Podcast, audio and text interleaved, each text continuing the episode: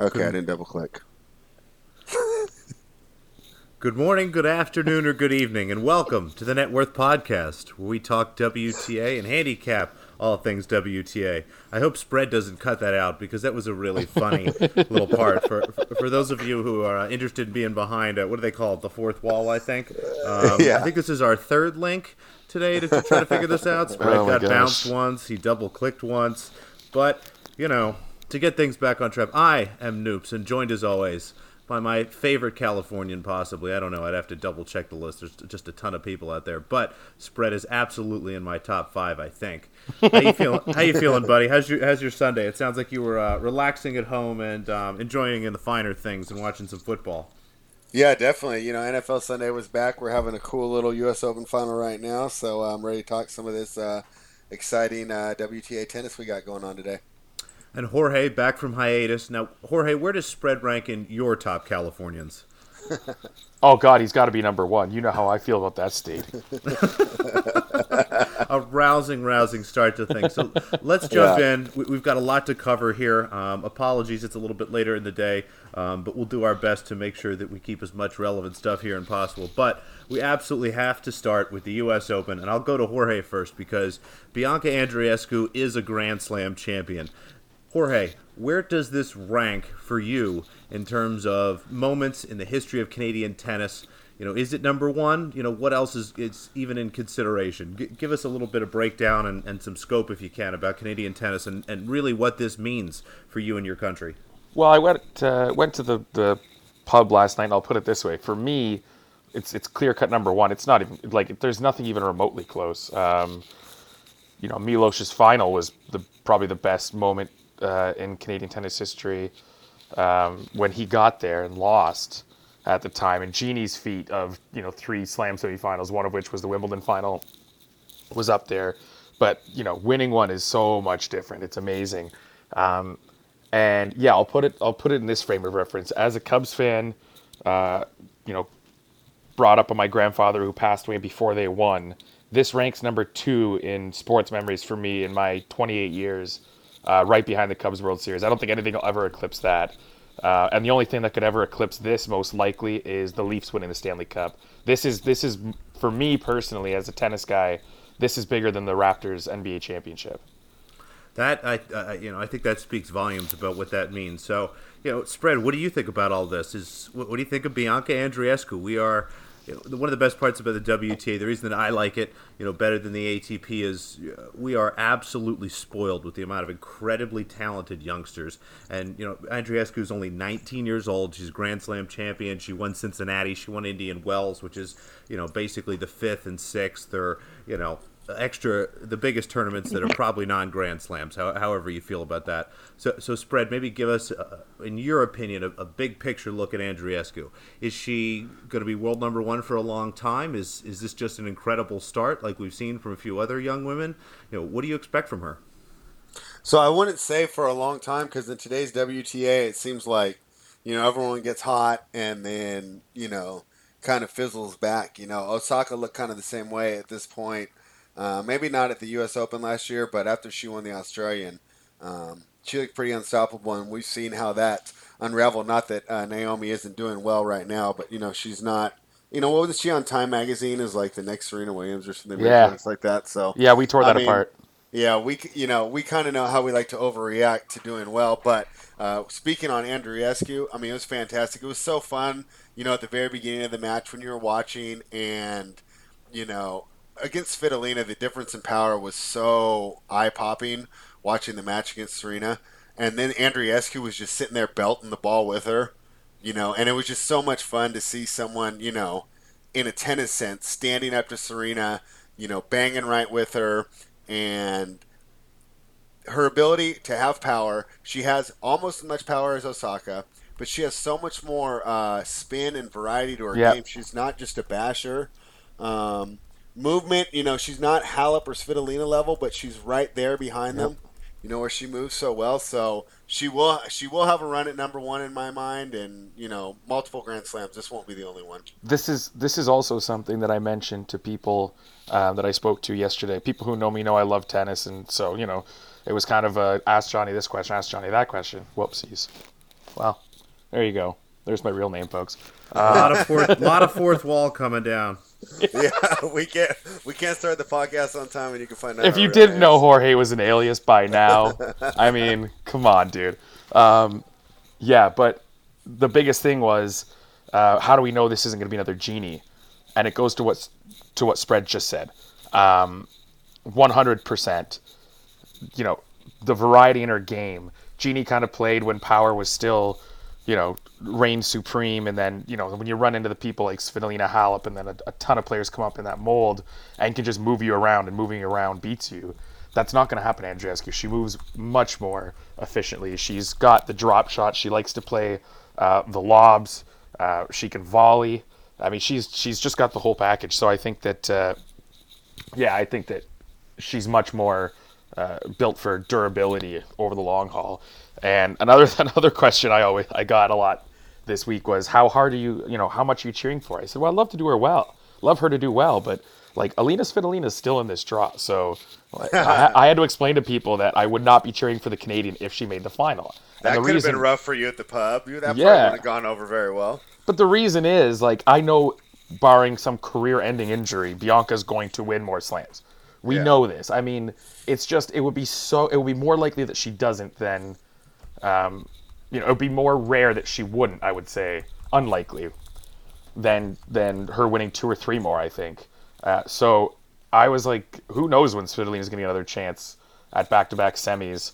Um, so if she could have taken out Serena, you're damn right I'd have been cheering for Alina Svitolina in that final. Uh, it didn't happen though, so um, you know my Canadian patriotism didn't have to be questioned.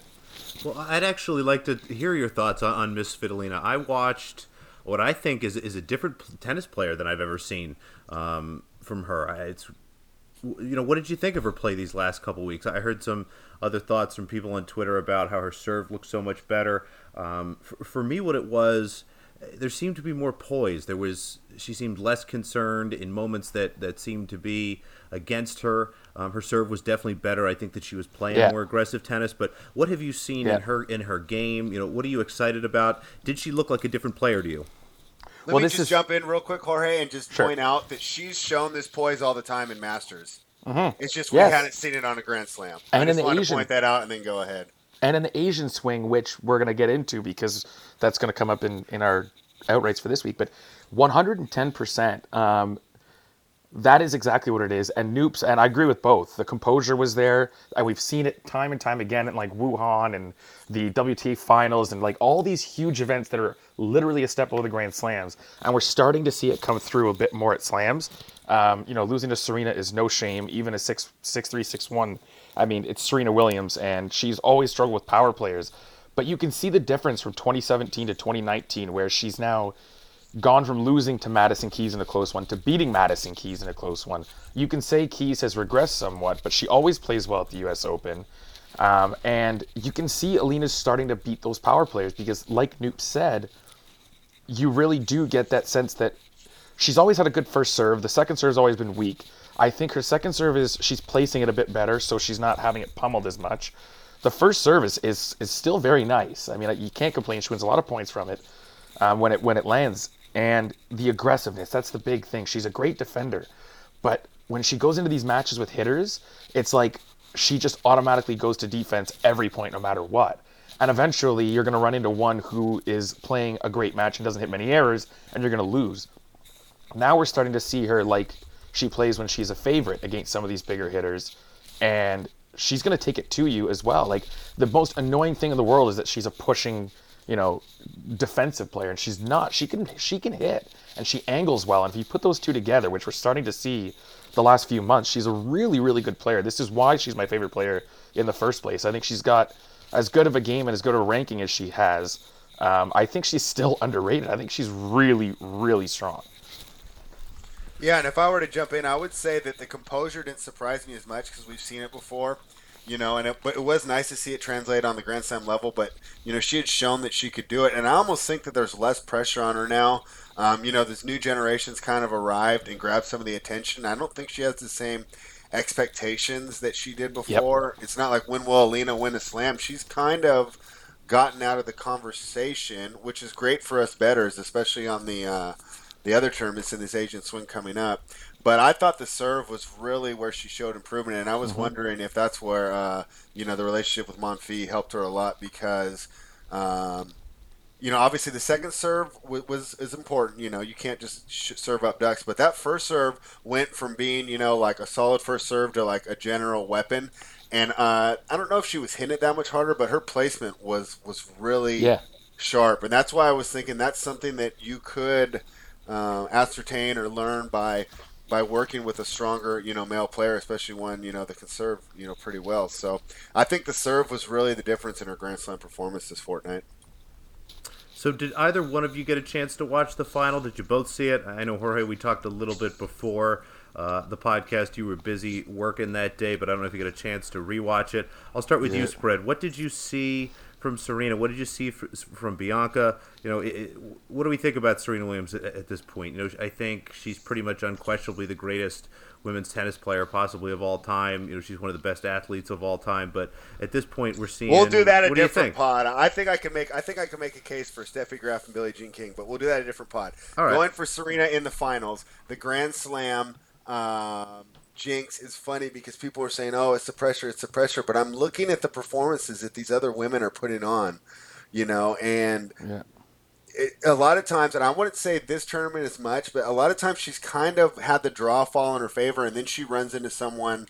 You know who's really peaking in the final, and it's you know everyone's uh, attributing to the pressure of the final. I don't think it's the pressure of the final. I think it's just kind of you know, a bad run with variance where she's just running into these players that are playing incredibly. Andreescu, you could see she's not mentally intimidated by Serena Williams. They had a great all. shot before the match of Andreescu in the hallway, and Serena comes in and she kind of looks over and she just looks like she would look at any other person walking in, like it could have been, you know, a U.S. Open attendant for the amount of attention she gave her, and just went right back to her focus, right back to doing her thing. And you know, they that they got that went around the uh, before on on Twitter and on TV, and you know it was really a sign that Andreescu was here to win. She had confidence in herself, and uh, the way she was playing, you know, I'd like to credit Andreescu and not say that Serena's getting tied in these finals. I think that Andreescu just played great and won the match. I don't think Serena lost it. I agree, and I think you saw a lot of that last year too. Naomi played so well, yeah, despite the drama around you know the the chair and, and Serena and the crowd and everything. By the way, the U.S. Open's got to do something about the crowds. I mean, they're horrible in the finals.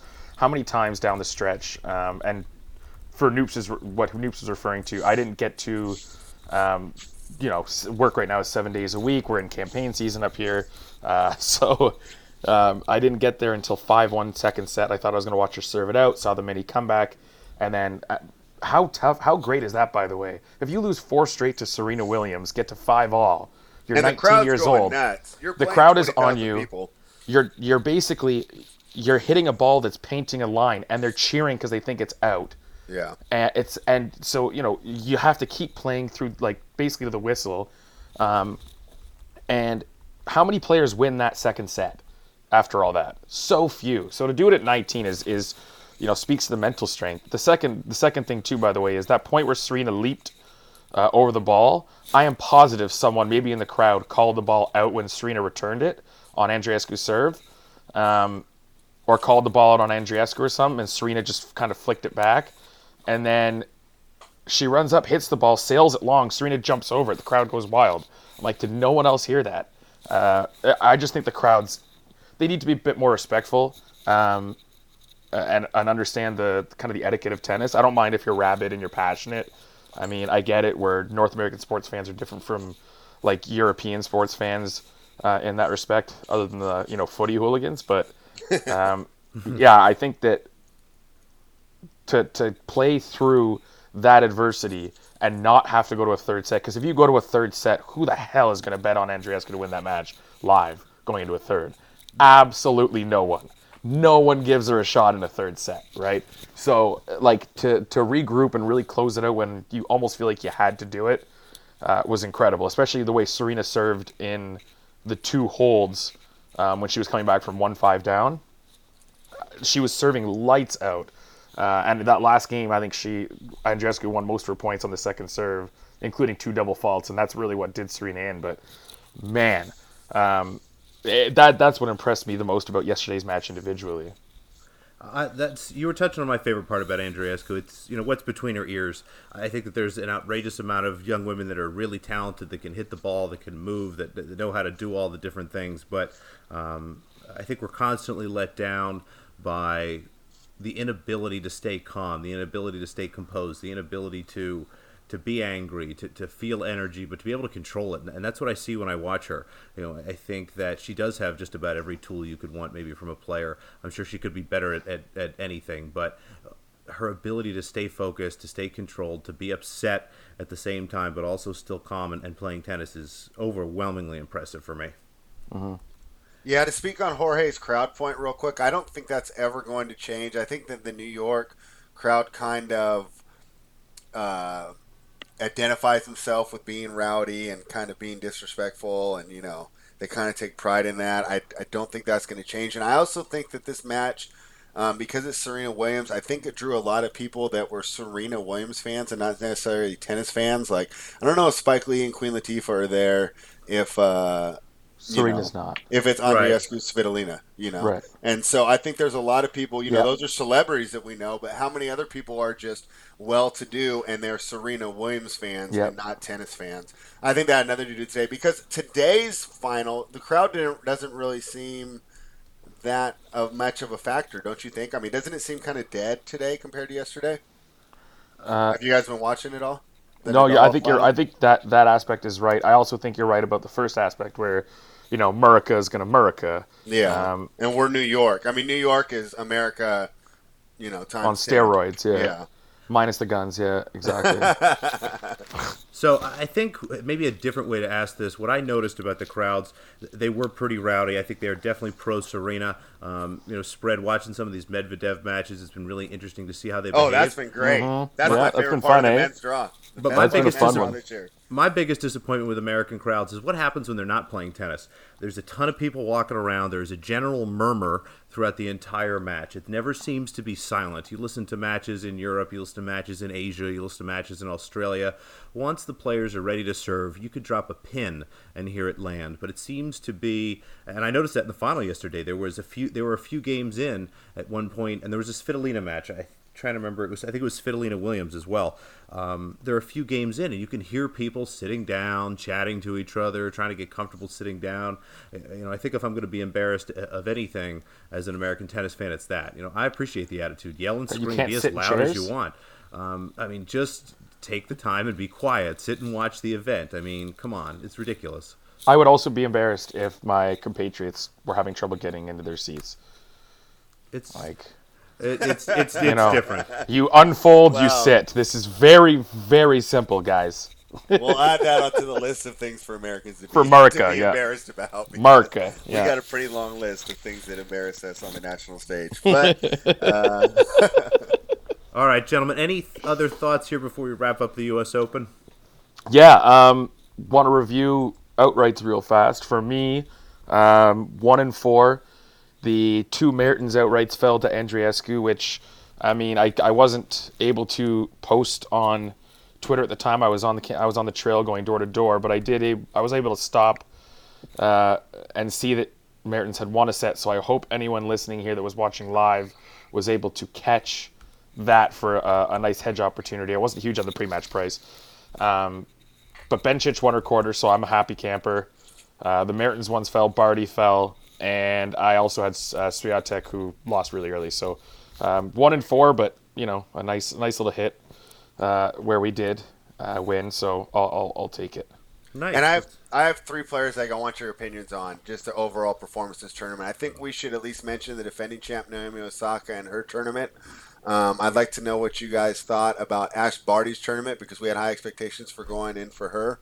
And also, uh, Wang Chung had a nice tournament. She should be featured in the in the Asian swing. So, what do you guys think about those uh, three performances we had? You want to go first, Jorge? Yeah, I I think that uh, Wang Chung. That's Kyung Wang. Yeah, how, I'm yeah. sorry. I don't know. No, no, no. I think you're right. I think you're right. I think it is Chung. I just I refuse to learn those the those names are too tough for me to learn. Um, yeah and say backwards and forget it. I'm just I'm going with Kyung Wong. All right, but, I'll, um, I'll, I'll, join you in that one. It's easier for me too. That's how I read it. but uh, yeah, I, I think watch for the Asian swing. She loves. This is where she always builds up her points moving forward. Um, if she's ever against another top ten player in like a plus one eighty dog, I think it might be on that for the next, you know, two months straight. Um, just auto betting her at, at nice plus money. Um, I was impressed. She's always liked speedier courts. Um, everyone talking about blue clay and you know ha ha ha at, the New York uh, at Flushing. I just I don't I I don't see it. I'm still seeing seeing huge serves. I'm still seeing, you know, players like Quick Services do well. Um, yeah, I, I disagree there, and I think that it showed with with her run. Uh, Ash Barty, I think, you know, will will have to kind of just watch the end of the season and, and kind of analyze because. So do you for- expect for a lot her- for her for the swing coming out? I don't. I don't know. I mean, you'd think she'd like fast courts with her her you know phenomenal serve and and you know the nice slice and kind of the same way Fed likes his quick courts. Uh, but to win the French and then you know falter at Wimbledon and then really falter at the U.S. Open, I'm just kind of I'm like uh, I'm in I'm in shock. So I'm going to reserve any kind of expectation talk for you know down the road. All right. Um, well, I guess to, to, to put a little bow, I guess on the outrights and also talk about Barty for a little bit. Um, Yeah. Let's see. I had let's count them up. Up, up, up, up, up. I had a lot of outrights here. That's that's quite a few. Um, we had ten outrights. Went three and seven. Did pick the winner with Andreescu, and uh, had Mertens to win the quarter against Andreescu to win the quarter, and then Bencic as well to win the quarter. So a little profit, but I you go. also had some money on Miss Barty, um, who could not have been more disappointing. I, I watched that match with Wang Jiang, and she quit. Uh, she looked like even before the match. I don't know if she ate some bad food or got sick from the air conditioning. We always hear that sometimes about some of the foreign players. All the air conditioning for some reason in New York makes everybody sick. It's nonsense. But she looked completely checked out. Um, mostly disinterested. She was really frustrated. She was hitting bad shots, yelling at you know the chair umpire after she's hitting balls just way out. Uh, it was really disappointing. Actually, I, I don't know what to think about Ashleigh Barty anymore. After coming off the French Open title, I could not have been higher on her. Jorge, I know you and I had her to win Wimbledon at thirty-three to one, and thought that was a great spot for her. But she hasn't played really any good tennis since the French Open after having as good of a season as anybody up until that point. So could not be more disappointed in her. I don't know if you guys have anything else to add.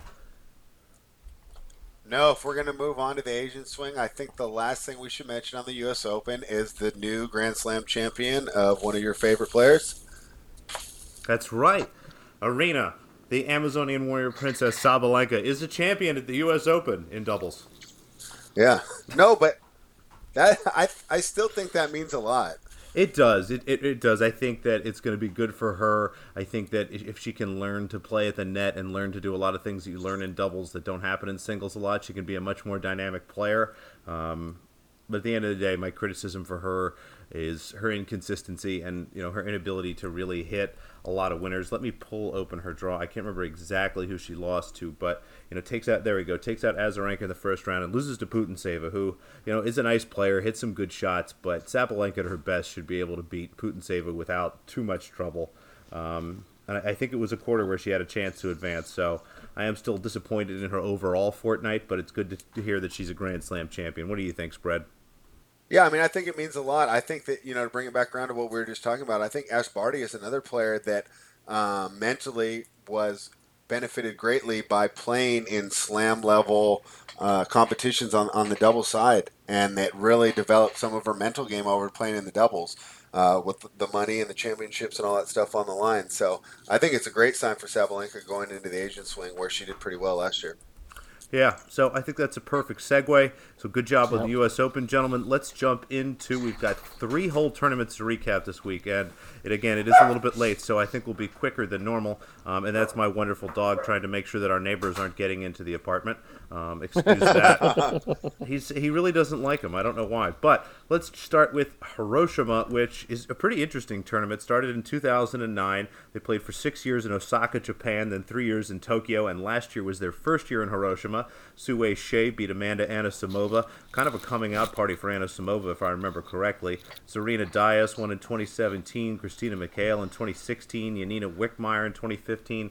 So not a tournament with a ton of big names, but let's go through the field here. I, I like a lot of players, and I do see some value here in the outright market. So um, we'll start with you, spread. We're going to go top half, bottom half here. So top half, Sue Hsieh, um, oh man, how do I say this? Katarzyna, maybe? Kawa? Katarzyna Kawa, There yeah. we go. Zarina Diyas, Van Uytvanck, Bonaventure, Samsonova, who had a great clay season. Now this is on hard, but you know showed us some talent. Tatjana Maria spread. What do you think about the top half? Is this uh, Sue Hsieh's have to lose? Uh, do you see anybody you like from an outright perspective? I mean, obviously it's Hsieh's um, tournament to lose, but at plus 450, I don't see any value there if I were going to choose an outright from this one. I think that uh, former champion uh, Zarina Diyas is worth a look, and she's at plus 1,000 on 5Dimes, and another plus 1,000 that I like is uh, AVU Alison Van Uytvanck. Wow. Those are pretty Uh, interesting. Jump in. Yeah, Ryan. I'm gonna. I my, my sentiment was literally the polar opposite of all of that. Cool, Um, let's have fun with it. I'm like, yeah, I, I- I saw this and I go, you know what? I think Hsieh at, at 5.5 actually looks value to me. There is zero that scares me here. Tatjana Maria is coming from North America this week where she played New Haven and lost to, I think it was Usue Arconada. Um, when, when the second favorites in this half are tied between Van Uytvanck and Diaz on outdoor hard courts, like Van Uytvanck, I'm writing off. That would be the semi anyway. And Diaz, like, is the only challenge here. I don't think she gets through Hsieh's variety. Um, and I don't think she has enough kind of tricks up her sleeve of her own to to kind of compete with Hsieh. To me, this looks like Hsieh walks if she's motivated. Now, the only question here is a motivational kind of angle for me. Um, but she she's not a tanker. She's not someone that shows up and just you know tanks, takes a appearance fee or whatever, and leaves. So for me, I think you've got a plus uh, 450 that should almost easily get to the final. And at that point, it's hedgeable because she's the favorite against anybody in the bottom half. Like she's the tournament favorite, and there's no one even close that will would I would think would really uh, put a dent in that. Yeah, I'm. I, I think Hsieh here at 5.5 is a play for me uh, for for half a unit.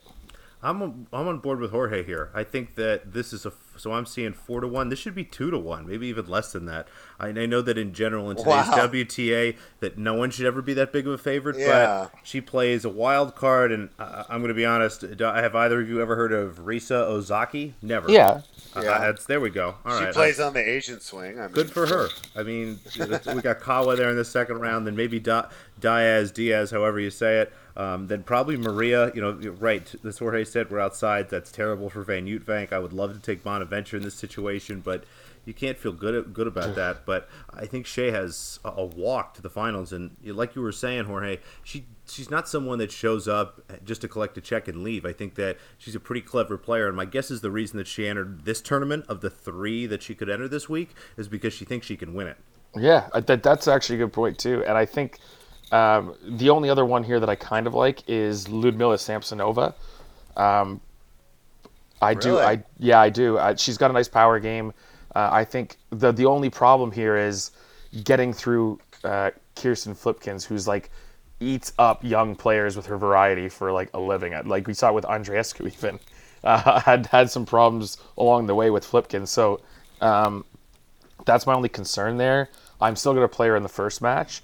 Uh, I'm probably it's just that that that bottom half of the the second quarter, I should say, just it, it, to be 33 to one. Like who's in that quarter? Van Uytvanck outdoors, Bonaventure, Buzarnescu, who can't win a match, a wild card in Nara and Tatjana Maria. Oh come! I, Yeah, I, it's, based off the first round. yeah, I, that's Yeah. the thing, and I think both situations provide some sort of value. So I'm definitely playing the first round. I'm considering using her as my. If I get Samsonova versus Hsieh into the semis, I'm I'm happy. Like, Yeah. and I, I I can. It's a realistic possibility. It's I think it's a, got a greater chance than three point three three three three three three three three percent. Put it that way, and so I think there's value in that play. So let me ask you something, Jorge. You like to always talk about, and you advocate a lot. We've done the math. I advocated for as well. Sometimes taking the uh, money line rollover instead of the outright here. Do you think it's better to take Samsonova in the outright, or just wait for that match against Hsieh? I bet she'll be a pretty decent dog, um, based on how those first handful of matches go. But I see no reason Hsieh wouldn't be minus 180 to minus 200. So you're looking at one and a half to one, maybe even better on Samsonova. What do you think about that? Um, well, the, you're talking about the rollover moneyline parlay here? Yeah, the roll. I guess even the rollover moneyline parlay verse. Um, you know, just waiting till that match to take her, since that seems to be, like you said, you're kind of excited for that spot. Oh, and you mean use that as the hedge spot? Yeah. Yeah, I, I I'm not keen on that because it's hard to hedge a plus 450 in the semis and then have to hedge again in the final, even if it's going to be a very, very cheap price to do it in the semis. I would rather almost just use a tiny bit of uh, my bankroll to just bet Samsonova right there and then just cheer for her head to head if that was the semi. Uh, I, I understand your point and kind of like if Hsieh doesn't even get there, then you know why you don't need to to to worry about uh, the hedging. But um, yeah, no, I, I think I like saying like I know I, I'm not sure that if she wins here, I, I think she gets some respect against Van Uytvanck. Um, how much I don't know, but I don't know if you know one, two, three, four matches, five matches gets her above thirty-three to one.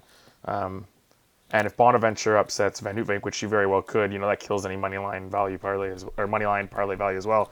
Um, I think that right now I'd, I'd, take the thirty-three to one on the outright uh, and the the security of knowing that it's it's going to stay, as opposed to the volatility of what if she plays, you know, Bonaventure and then fricking Kurumi Nara or Mihaela Buzarnescu. Yep. like, no, thank you for that. That's exactly what I was looking for. It's always good to go back and forth on the process a little bit there.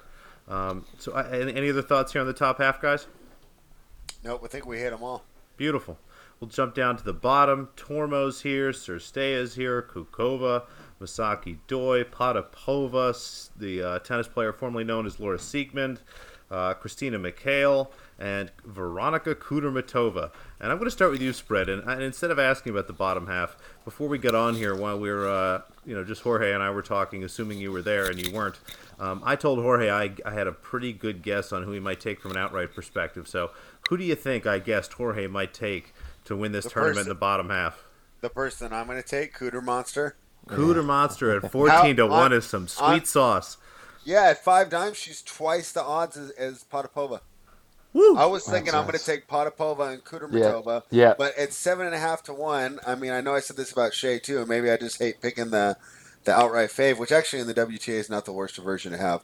But plus 750 that's not the type of value she should be they should be way closer they should both be in the plus 1000 range with my other two picks of Diyas mm-hmm. and van Uytvanck. so i threw potapova out the window and i got cooter monster at plus 1400 as my last outright for this tournament love it yeah the prices should be backwards cooter should be seven and seven and a half or eight eight and eight to one not 14 go ahead Jorge. yeah it is it is bloody well damn criminal uh, that van Uytvanck and Diyas are considered like by the implied probabilities a better chance to win this tournament with Sue Hsieh in their half than Ridiculous. Veronika Kudermetova.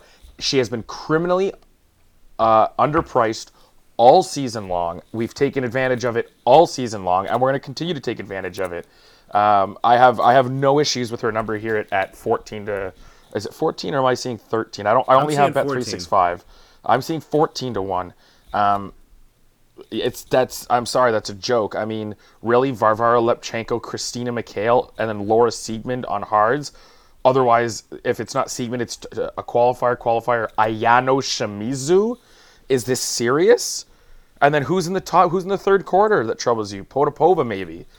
Uh, other than that, I think I was really hoping for a price around 30 to 1 on Sorana Cirstea um, from that third quarter, just because I think that she showed – um, you know, winning that match at the U.S. Open, um, which was again cr- a criminal price. Uh, I do think this is the type of tournament where she could do well. You know, you're getting over to the Asian swing. If you know she's got it, she's got the ability to hit. If she can just stay within the frickin' uh, uh, court long enough, I think she could beat Sorribes Tormo. I think she could beat Flinker Kokova. She could beat Doi. uh, a qualifier qualifier, and then Potapova is the question mark there. But it's only twenty to one, and that's about ten dollars uh, too short for me. So. Um, I think that the true price for her would be around 24 to 1, 25 to 1. I would look for 30 to 33 to 1, and it's 20 to 1. I'm surprised they actually gave her so much respect, considering how disrespectful they were at the U.S. Open in her first round match. Um, so I, I, I'm going to say Kudermetova has to be a play here, uh, and Sue Hsieh from the top half, as well as a small, small, small play on Samsonova. So, in your opinion, guys, coming off a Grand Slam, you know, odds makers having two weeks of getting absolutely beat to death by the amount of bets, and the amount of work they've had to do, and they walk into three tournaments. Uh, I'm going to have yep. to go back and look at some numbers. I think I can pull some data maybe to look at this, but I wonder if this is a particularly soft week because when I look at the Potapova draw versus the Kudermetova draw, let's assume they're equal players. I actually think Kudermetova is better than Potapova. Yes, I do too. Um, Potapova's draw looks harder to me. Uh, there. Kukova is no slouch. You know, Doi isn't great, but Doi's going to make her play tennis for two or 3 uh-huh. sets. Um, Kudermetova's got Lepchenko, she should crush. McHale, I assume, beats Greet Minnen. Either one of those shouldn't be a problem. Maybe right. maybe Laura Siegemund, you know, jumps back in a time machine is able to play tennis this week for a couple times. But I have no concerns at all that Kudermetova loses this quarter. I know that quarter prices are almost non-existent for some of these smaller events unless you're in Canada or maybe Europe. But I'd be very curious to see what her quarter price is. But at 14 to one, this just looks like a wrong number. So um, I actually put a, a, full unit on this, which is something I think I rarely do at this price. But um, gotta love her draw. Um, Anything else to talk about here in the bottom half? I know we hammered the Kudermetova angle there pretty hard, but that was some good breakdown. Anything else for you here, Jorge? No, I'm I'm good with going on to first round prices for uh, for this one. Spread. Uh, one thing I wanted to uh, piggyback off what you said. I completely agree. I think that there's a very limited liability for books here, um, with the NFL opening up and most oh, recreational oh, gamblers. There you go. That's true. I forgot about that. Over. So it's like uh, even if they run, you know, a, you know, a negative for this week, it's going to be so minuscule compared to the, their NFL hold. I, I really don't think they put that much time into it. I think that you're right about that. Yeah. I also think that um, this week generally always has a lot of uh, tournaments for the women, and then uh, on the men's side, a lot of these. This is the five challenger weeks as well. These those are notoriously soft. I had one of my uh, uh, subscribers actually tracking not just you know with a spreadsheet on the plays um, that I would I would tip, but also by WTA, ATP, and Challenger. And I think it was July. Uh, during the second week of Wimbledon, the week after, we finished July. The Challenger was were the most profitable for us um, uh, on the VIP page, and I, I do think it's because the second week of a Slam, odds makers really just care about getting those Wimbledon prices right or getting those U.S. Open prices right. And you know, it's not that they neglect the challengers, but they're so the liquidity is so low they can change their prices, change the prices so quickly, and all the money's coming in on the bigger events. So yeah, I think that there's there is a little blind spot there. Uh, and the week after Slam is one of my favorite weeks because you generally get I think we have three women's tournaments and five challengers, you know, eight tournaments to handicap it's back to high volume again. And the second week of the slam is always low volume because there just aren't the matches there. I love that. That was some really great stuff. Spread, you made a great point about the NFL starting up this week, so that's going to be a huge distraction. And Jorge, you doubled down, you know, laying out that there are five challenger tournaments for the men, three WTA tournaments for the women here. You know, so not only is the book and uh, overwhelmed in general, they're overwhelmed from a tennis perspective, and um, you know, just to give a little shout out to a, a, book that's very good, and I hate books. I do not read books, but one of the ones that I've loved actually reading was The Logic of Sports Betting, where they break down, um, you know, kind of how um, a lot of books work and you know who sets these lines. This has to be a truly brutal week, and that's the time to find some value. And I, I think this Kudermetova price is a perfect example. Um, so, you guys ready for some first round matches? Yep in the interest of time, I'm going to skip anything with a giant favorite. Um, you know, pull up the list maybe yourselves. If I skip something you want to talk about, we can circle back to it at the end. But uh, Kawa plus 120 against Priscilla Hon. I see Priscilla Hon minus 160. I know Kawa was pretty hot the last time we saw her, but I don't think she's played on hard courts in a while.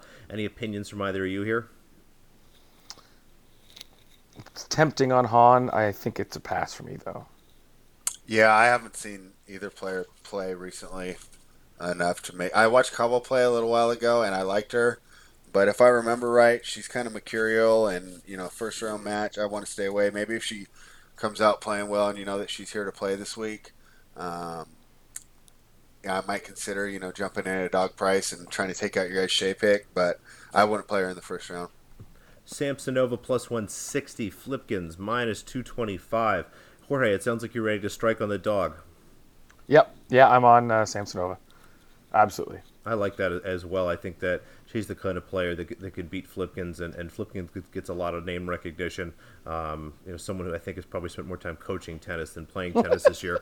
Spread, you're about a million years old. Every week. Think? Well, I don't like. I thought we were going to get a way better price on that.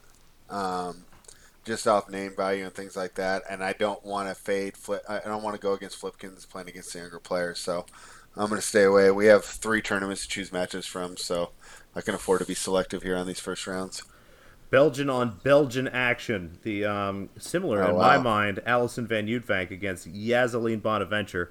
Uh, Alison Van Uytvanck minus two fifty on outdoor hard courts, which I know Jorge's starting to lick his chops a little bit. I don't know if he's he's taken a bite yet, but Bonaventure plus one seventy five. Um, and you know what? Actually, I'm going to go to spread first, just to make Jorge wait a little bit longer. Spread. What do you think here? Um, is is this a decent price in the dog? I see more or less the same tennis player. Uh, I understand why you're saying that in, in terms of like weapons and paths to victory that you do use the same weapons and same paths, but I think Van Uytvanck is much more refined, and I think that price reflects it, and I think it's I think it's accurate. I think that uh, if AVU plays anywhere close to her best tennis, she can beat Bonaventure playing close to her best tennis in the way that she ends up not winning as Bonaventure playing her best, where AVU doesn't show up uh, and give 100% of what she's capable of. Agreed, 100% with that assessment. So you're not you're not going to fade AVU here, Jorge? No, no. All right.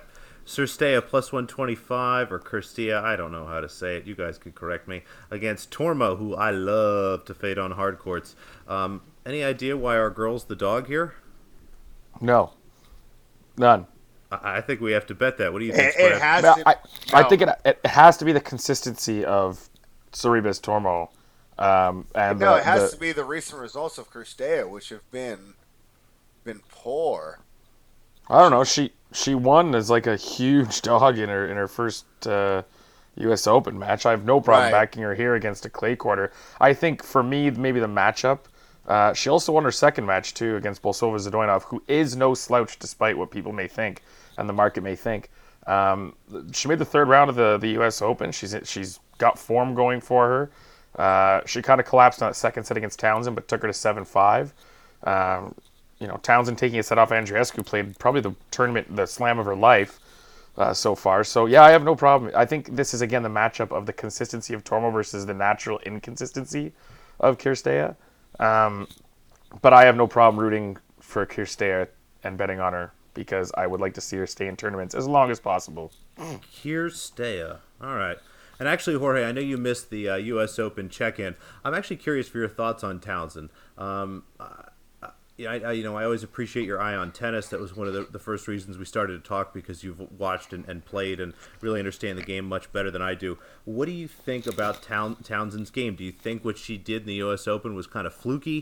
Do you think that's sustainable? You know, at the end of the day, I know uh, Spread and I spent a lot of time talking about serve and volley and, and, and really what that means and, and how important that is to her. But in general, what did you think of her U.S. Open, and do you think she's going to be able to continue to confuse some of these players with a different style? She's a great player to back as a big underdog. Um, my issue is the fitness. I just don't understand how that hasn't been a top priority. Uh, maybe it's because her coach is Donald Young's dad, and Donald Young let Donald Young Jr. get fat too. So who knows? But like, screw it. I'm over. I'm somewhat overweight, so I can say it. But um, I don't understand the fit. The fitness will always be a problem for me, especially if she wants to make deep runs in ITFs to build her ranking, to get into WTA tournaments more often. Um, she's that she's that kind of player that gets to play slams because she the slam fields are so big she gets like basically direct entry or she's guaranteed a seed in qualifying, but she can't get into regular smaller tourneys because her ranking isn't even close enough and sometimes not even good enough to get into qualies. So uh, she's kind of that uh, tweener player, and I think she's got a, a, nice game. And I think one thing I will say about her, I think she's got a great head on her shoulders too. I think she thinks through matches really, really well. Um, but the problem is it's just not quite a big enough game, and man, the fitness is just it's not there. Thank you. That was a really good breakdown. I think we uh, spread and I touched on a lot of that stuff last week. All right, one more match I had here. Hold on, let me jump in Uh, on Kirstea real quick, just to Go ahead. tell you why I don't think that's a good play. I know that Jorge likes her form because she won those U.S. Open matches, but she hadn't won a match since the French Open before that. Meh. So she wasn't competing all summer. Well, at the same time, Tormo, even though she wasn't playing the same quality competition, is in here. She's in these tournaments. She's advancing, uh, playing well, grinding matches out, figuring out ways to get victory. I think Tormo is the right look here. Meh. Disagree. Mm, Well, we got second to we got to disagree. It's great for the podcast when we all when we all agree we don't win, and it doesn't make for good radio either. So yeah, exactly. Spread. No one listens to the radio. It's not 1954. This is a podcast. hey, hey! I worked in radio for a couple of years, man. Oh no! Sports Oh, no. radio too. All right, you giving out too much information. You said your name earlier. People know you're working campaigns. You had a radio show. Screw them. Oh. Come There's find me. So Come much track me down. spread to do. All right. No I had, editing. I had one Leave more it. match. One, just one more. Uh, Varvara Flink minus one ten against Christina Kukova Oh. minus one twenty five. I think I like Kukova a ton at that price. I heard you, Jorge. What are you thinking? Oh, go I, for it. I like. I think it's lined about right. I, I was look. I was a fade flink kind of guy. I watched her, uh, a few matches on hard courts, and there's something about her. She's just she's good at what she does, and I don't know how to explain it. She's not like, you know, this massive hitter, or, or, but I I do I I kind of respect her here, and I think that this is a tricky line. No such thing as trap lines, kids. But I do think this is a sneaky line. I think it's lined about right. Um, again, Kukova could win this 6 6 2 6 2, but I could see Flink winning like a 7 5 third set too. So I think I like the the angle the books have taken here. If I'm a, an odds maker, I think I take this and, and see it as like a 50 50 and just take a ton of VIG um, and hope that uh, that money comes in equally on both sides and that half the people see Flink grinding one out and half people see Kukova as the much better hardcore player and, and beating her down. Um, yeah, I think. Do I think Kukova wins? Yes. Is there value in the number for me? I don't think so. I think it's one of those things where don't just predict when you're betting sports, folks. You've got to, because that's what the bookies do with their odds. They're making predictions too, except they're taking 15 to 20 cents uh, right off the bat. So um, I think value wise for me, I, I do see why you like to play Noopsy. I just, I think that that's, it's sneaky, and I think they've lined this one right. it's like a twenty percent difference in hold break. It's ridiculous. Yeah, I mean, I, I, I get it. I, I get, like, for, for me, Flink was an auto fade on hards, and I started watching her, and there's, for some reason, I think against ITF level players like Kakova, I think they're, that she can cause them problems, and they, they have sometimes a tough time thinking through them, and it's, I don't know, man. I, I get why you're going to play it. I'm not going to say don't play it. I'm just going to say, for me, I think I've got too much, I've got a question mark too many to, to play it. Though I do understand the rationale, if that makes any sense.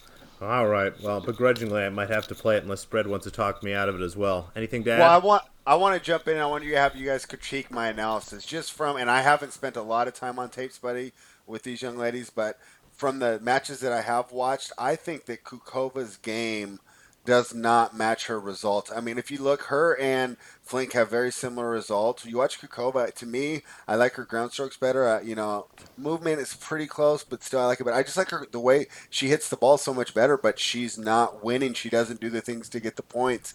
Um, you know, she's not. She has. You know, the point construction just isn't there, and the, the consistency isn't there. You'll watch her sometimes, and you go, "Boy, this is a really solid player." And then other times, you know, you're just like, "Who let uh, ITF into this WTA tournament?" So uh, I, I kind of think that it's weird that you watch the tape study. Kukova looks way better, but then you look at the results and you see a very similar player. Yep. All right, gentlemen. Anything else on Hiroshima, also better known as the uh, the Jap the Japan Women's Open? All right. You guys ready for me to really botch a word that I assume is in Chinese? Yes. We have the Jiangxi Oh, International Women's Tennis Open. Um, it's a 125 event. Uh, you know, I think we'll probably refer to it as Oh, Nanchang okay. for the rest of the way. Oh Uh, gosh, I thought you were talking about Zhengzhou, and I was Oh, like, oh, oh, my yeah. god, No, no, what no. are you doing? Yeah, I got it open. On. I don't have uh, this 125 pulled out. Let me pull it up real quick. The spelling, and we Jorge, I'm over curious to see how you think this sounds. J I N G X I. Yeah, Zhang Zhangji. Zhang like that, Ji, yeah. there we go. Zhang That's- Ji, yeah. Ladies and gentlemen, that's why we have him, former radio professional, here to keep us on the on the up and up. Um, another relatively new tournament. Last year was its first time, or I'm sorry, three years as an international event, and then it was a 125 for two years before that. Yeah. Um, Yeah, Wang that. Qiang won last year, one, one of her, um, you know, big tournaments, I think, and kind of taken her step forward. Peng Shuai the year before in 2017, and Duan Yingying in 2016 are our last three winners. Um, let's start with you. Let's start with you, Jorge. This time we'll start in the top half. We've got Shuai Zhang, Lin Zhu, Paula Badosa, Shuai Peng, Christina Pliskova, Elena Rybakina, um, Lara Arruabarrena, and Victoria Golubic. What a wonderful clay tournament this would be. Yeah, no kidding. um, I'm not uh, exactly. I don't have any prices up for me. So if you guys have any numbers I got numbers. for me, that would be great. It- All are they at five give, dimes? Give me, give me some Yeah. names. Bovada has them. Okay, so uh, why don't I'm gonna I'm gonna say You know, you, you, that- you pull those up. Spread. What do you think? right.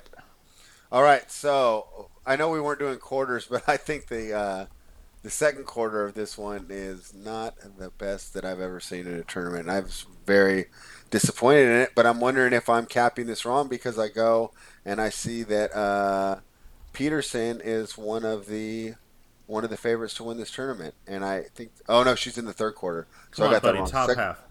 Second quarter's bad. Okay, yeah, my bad. Anyways, real quick, number one seed isn't isn't the top price, and I like Shuai Zhang there at plus seven hundred. Um, they have uh, Linette and Peterson ahead of her, which kind of surprised me.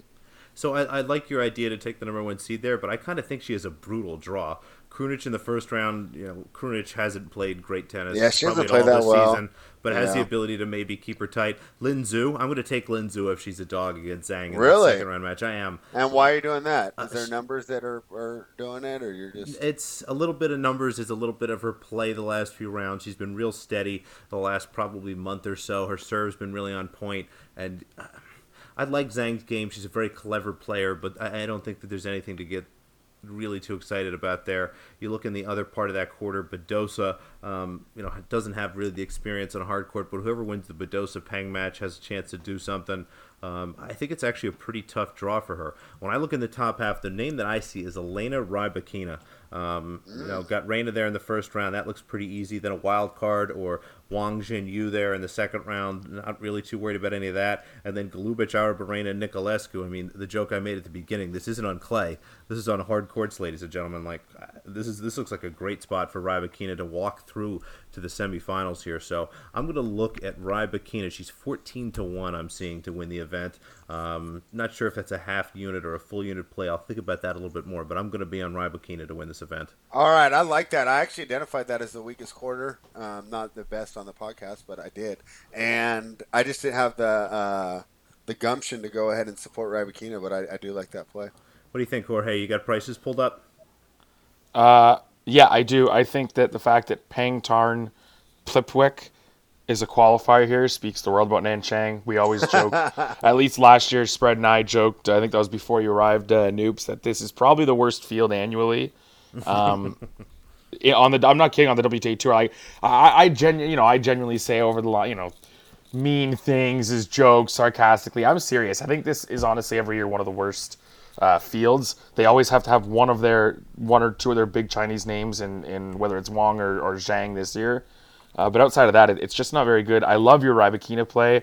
I don't mind Niculescu in the second quarter. I just don't think that 12 to 1 is a great price. Uh, uh, Jinyu Wang could could be someone to watch here too. I think that is interesting, and I think that's why the Rybakina price is where it is.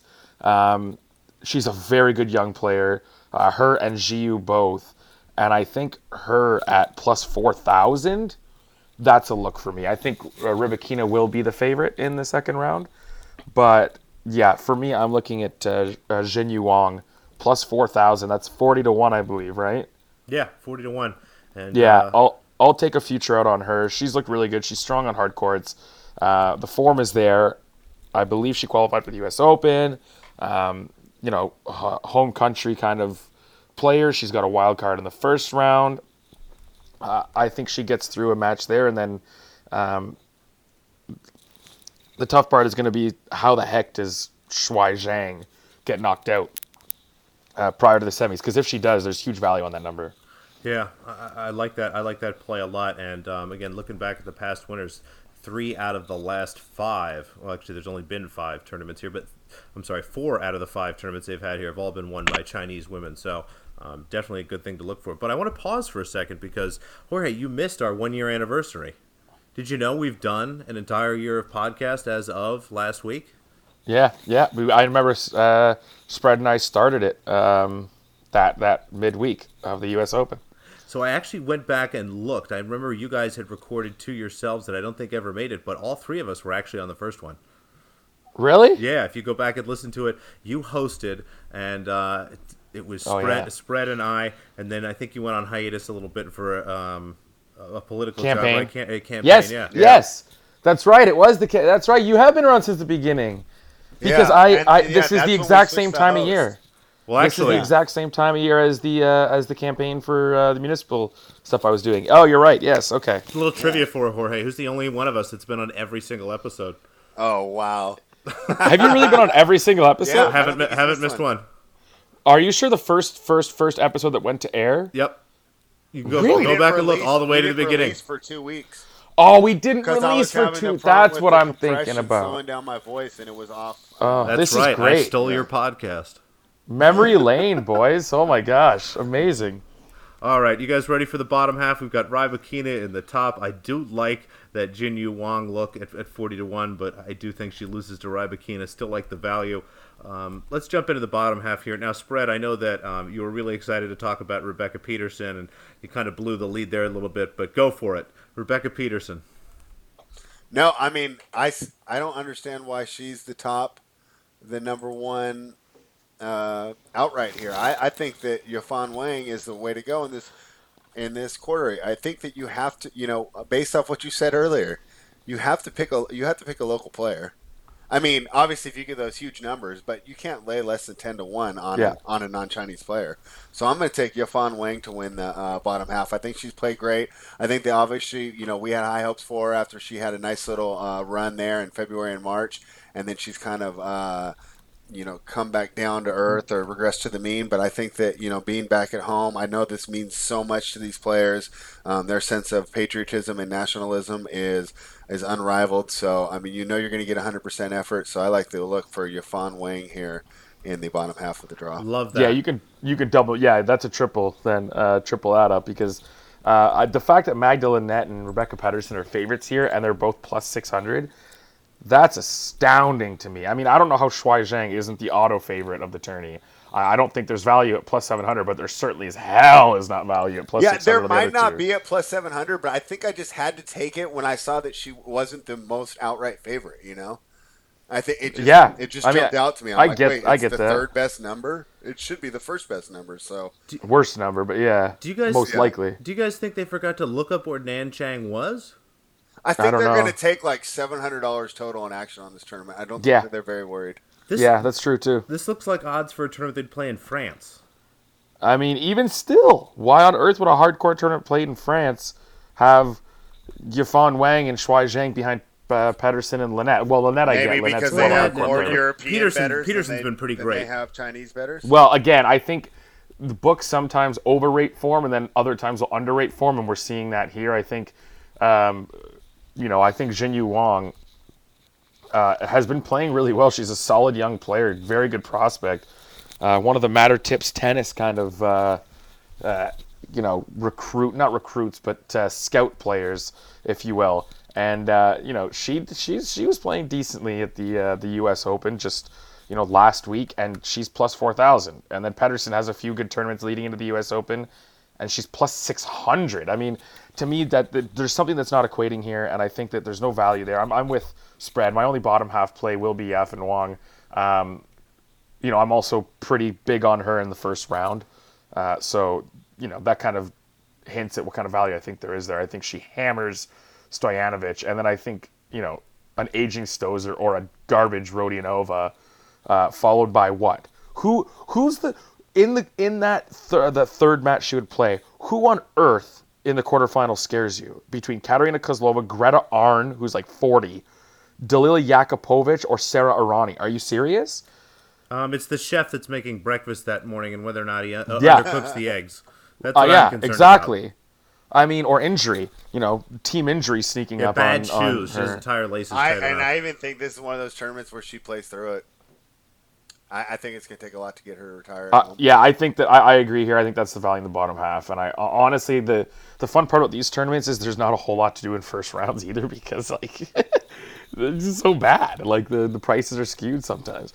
All right, we yeah, love. I mean, I'm just thinking they're taking no like Chinese national money at all, but they are taking European and American money, so I think that's just why it's skewed uh, to the European players, where we think it's just insane. Yeah. true. So we love Wang Yifan, and again, let's re- let's remember and pay attention to this throughout the Asian swing. Chinese fans Oh. show up for Chinese players. They Yeah. show up in mass. It's unbelievable in some of these events. When we get to Beijing, the the, the stadium, from what I remember last year, was Yeah. basically empty unless a Chinese player was playing. So um, Yep. that's a huge thing this week. So just to wrap up here, we all like uh, Wang Yifan. I put a whole unit on her. I put a whole unit on Rybakina actually, um, and it sounds like you guys are both on board. Yeah, I'm on board with uh, with with both those, and I think uh, Jinyu Wang. Jin Yu as Wang, well that's right. look That at. was the other one. Thank you. All right, let's jump into some first round matches here. Um, in a match that might have been good, I don't know, maybe three years ago, Jakupovic is playing Arani. Um, Jakupovic is minus 125, Arani's minus 110. Do you guys have Pass. any reactions other than to throw up? No, your only angle No. is Fade Arani is all you can do there, but I'll pass. And it's even weird when she hits like 17 double faults and still Yeah. wins. And then flipping through here, it's a ton of big favorites. Golubic is a huge favorite. Yeah. Niculescu is a huge favorite. Maybe I might look at Arruabarrena, but Niculescu. I really wanted to play it. Niculescu, but look at this price. You know, Yeah. Peterson is what minus almost yeah, nine thousand. a hundred. Um, Linette's minus eight hundred. Kozlova's minus four fifty. Um, someone named Fang Zhu Lu is minus two twenty five against someone named Anna Danilina. Danilina, yeah, yeah. there you go. Rybakina's minus six hundred. Uh, Zavatska's minus one seventy five over Fett plus one twenty five. That's a little closer. Do you, either you have anything to say about that? That's an intriguing spot for Yana Fett. She came through qualies as well. I all you know, you, you can never go wrong with someone who's accustomed to the courts and shown form leading into the match. Um, it's Fett or pass there for me. Anything to add, spread? No, I I, mean, I might watch this one. I don't know Zavatska well enough to cap this match very well. Uh, Wang Yafan minus 160 I'm seeing against Stojanovic at plus 120. I wonder if this is a little overreaction to Stojanovic's run in that Yes. kind of funky clay season we have at the end of grass. Um, go ahead, Jorge. You're ready. Yes, it was. Yes, it is. And you've got to play. uh, You've got to play Wong. She could lose. Okay, I get it. Multi-unit plays lose sometimes. Whatever. This is something you have to. This is a must-play. It has to be. She should be minus two to uh, minus two hundred, minus two twenty-five, somewhere in that region. Easy. I agree. Easy. I agree. I think you got to parlay her with just about anything. I'm going to look at her at 2-0. I'm going to look at her at minus 3. Maybe if there's a, a minus 4 at plus money out there, I'll think about that. Um, this is a bad number. Spread anything If you to want to know what it's a reaction to, it's a reaction to uh, Stojanovic heading to Asia to get ready for the Asian swing right after she was eliminated from the U.S. Open and winning a nice little challenger over there. Ah. So, but it was on clay, so I mean, I don't know how much you make for it, Right. but you do have to account for the fact that a lot of these players are coming from the United States. She should be there. She should be adjusted to the time zone. If this is clay, I might bet Stojanovic, but it's not. It's in Yeah. China. It's on hard courts. Again, it seems that the odds makers are completely beyond understanding where Yeah. this match is being It's played. it, it's all it's all the score lines in her in her ITF win. Six love Yeah. six one six one six one six one six one six three six two seven six six two. Uh, not in that order, but like a lot of ba- a lot of carbs being handed out there. But she didn't play anyone, so you know I she am didn't perfectly play any content. player that I've ever scouted. Now, Perfectly my content. scouting's not as good as yours, but I've never seen any of these players that she's beat to win this tournament. You guys ready for Zheng Zhao? Yep. Yeah, Zheng Zhu. Zheng Zhu. Is that how you say it? Is that what Zheng it is? Zhu, Zheng I'm Zhu. Zheng Zhu. pretty sure. I'm going to try that. You're normally right. Um, again, another tournament where a lot of Chinese women have won. Again, relatively new tournament. This will be the sixth year. It was a 125 event for three years. Um, Wang Yafan won in 2015. Anastasia, I thought it was Potapova, but it's not. It's Anastasia Pivovarova. I don't know who that is. Oh, she is gorgeous. Wang Qiang won in 2017. Shai Shai Zhang won in 2018, beating Wang Yafan. Um, so a lot of names that we like and are regular here. But we have a premier event. So this But is this is premiere now, yeah. Right. It's not a premier five or a premier mandatory, and the WTA It's a five. It's loves worth to be in a 500 ring. Is around, that what it is? It's I think it's a 470, 470 or something 470. like that. Yeah. Four seventy. So yeah. not a huge event, but a relatively do big event because making things complicated is fun.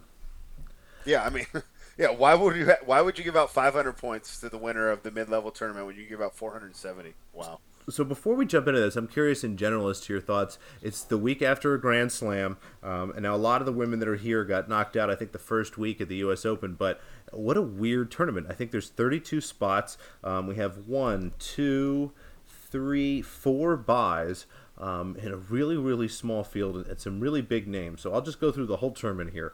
Um, Pliskova is the number one seed. Sofia Kenin's the six seed. Bertens is the three seed. Kerber the five, Martic the seven, Sabalenka the four, Garcia the eight, and Svitolina the two. We have a bunch of big names playing in a small tournament with buys and, and a pretty bizarre field. So at a very kind of macro level, are you, are you guys? Do you have your you know your radar up? Are you are you concerned about this event again being real close to a slam, kind of being a funky tournament? And and I'll start with you, Jorge. How do you you know, before you went into this event, did you kind of pause for a second and say this might be a little bit weird, or are you avoiding big names? Are you thinking about small names? What do you think? Uh, I just one thing I don't like is that the disparity between the, the names is incredible. Um, I, I think that you know the the big names are huge. Uh, you know, you got top ten players as your as your seeds with buys, and then like who's opposing Svitolina, like Martin Kova, Duan, Mladenovic, Zidansek, Putintseva, and a completely out of form all year Caroline Garcia. Who's going up against Sabalenka as a challenger, like Ostapenko, qualifier, Zhaoxuan Yang, Fiona Ferro, Jasmine Paolini, or Petra Martic? Like, is this a. It, it, it, there's just. The, the best quarter is the first one, just because Kenin is probably the seed that's going to rival her by player the most. That or Kerber, but Kerber's not having a great uh, time. I mean, Hercog or qualifier, Cornet or qualifier, Chloe Paquet. Really? I mean, it's just either you have huge names and really, really great players, or you have no names um, for me. So I'm going to probably tread lightly. Um, I think the the the big players probably dominate here, and you're seeing you know plus 400 Svitolina, plus 400 Pliskova, um, plus 800 Kerber, uh, plus 800 Sabalenka, uh, Bertens, Kenin plus 800 as well, and then it jumps all the way to plus 16. So uh, the books are on the same page, and I'm just going to go quickly here and say I have no outrights for this one. Uh, I'm just going to leave it alone. Spread. Any anything to add? Are you uh, are you excited to bet this event this week? Are you uh, going to look maybe the other two since they maybe have less attention? Do you think uh, do you think the big names are going to take it seriously? I, I, I don't think they will. I think that this event has obviously the, the best field of the three that we've discussed so far, but I will be very curious to see how many of these big names are left um, by the third round. I, I don't know how many.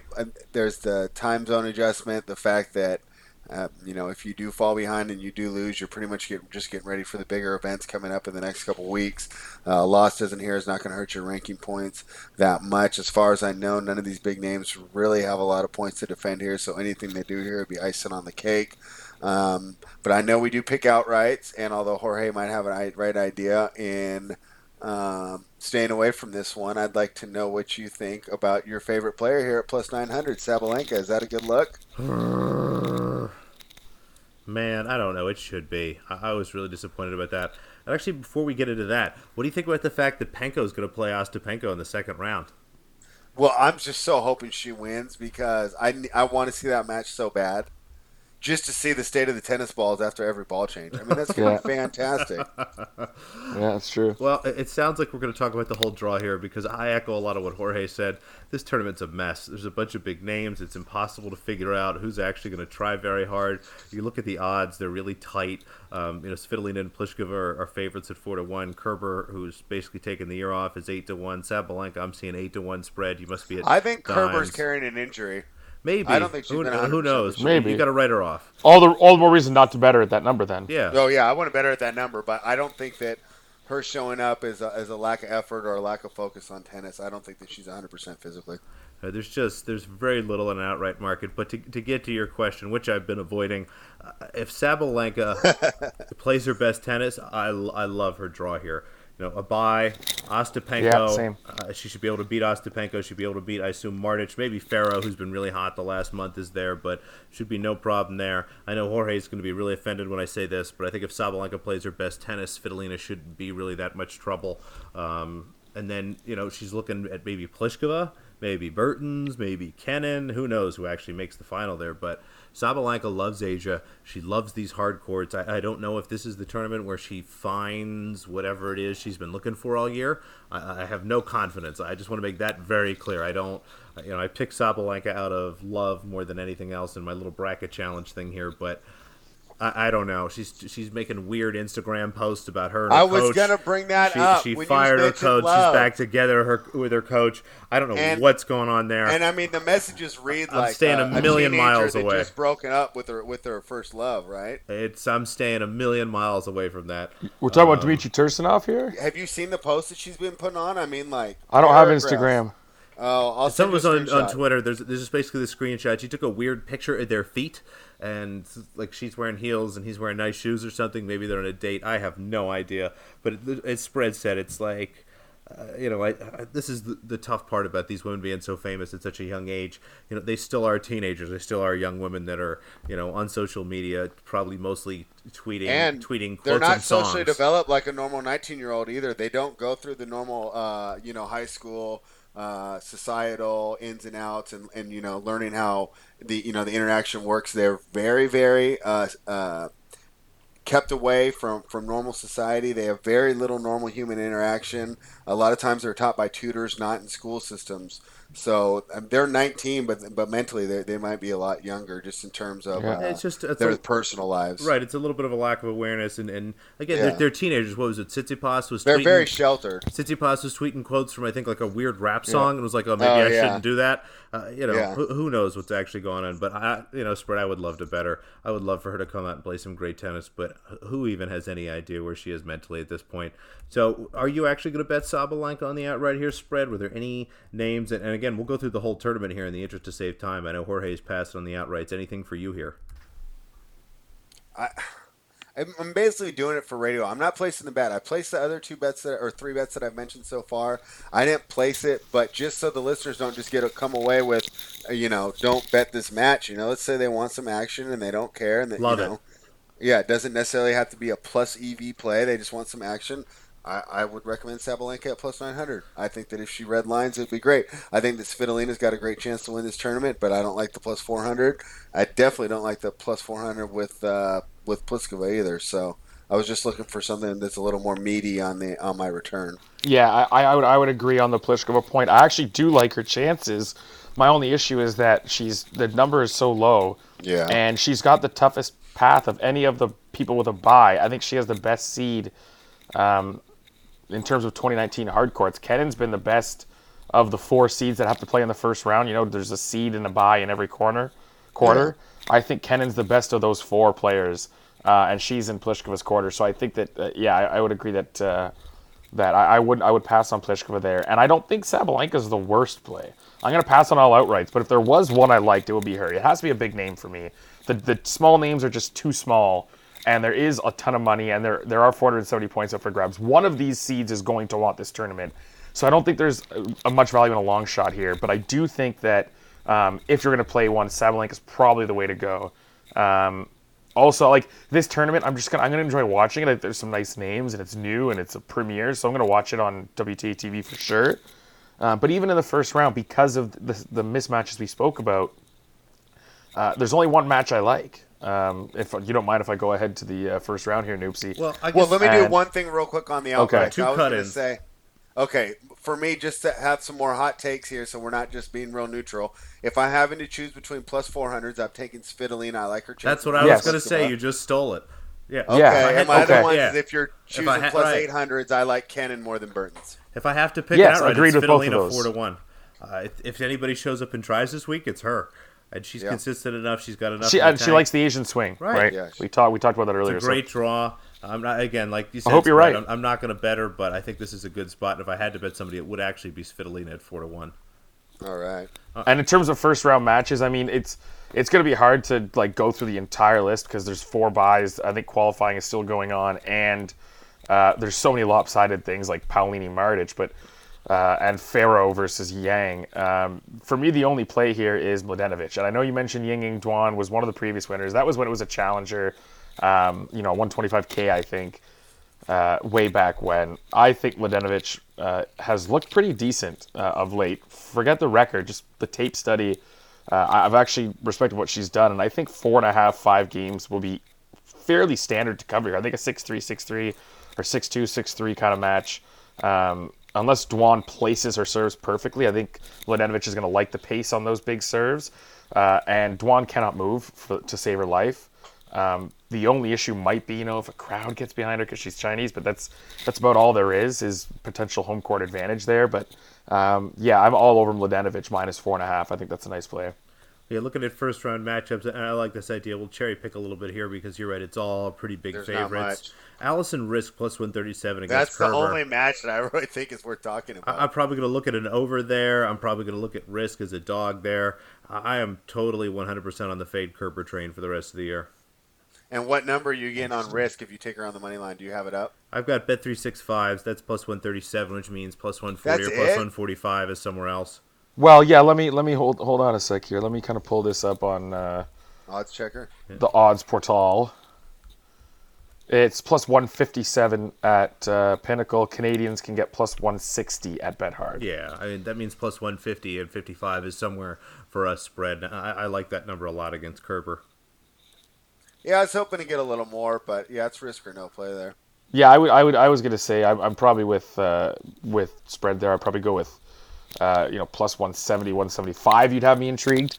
Um, but uh, you know plus 157. I, I'm not playing Kerber, that's for sure. But I don't think I've been enticed into playing Riske either yet.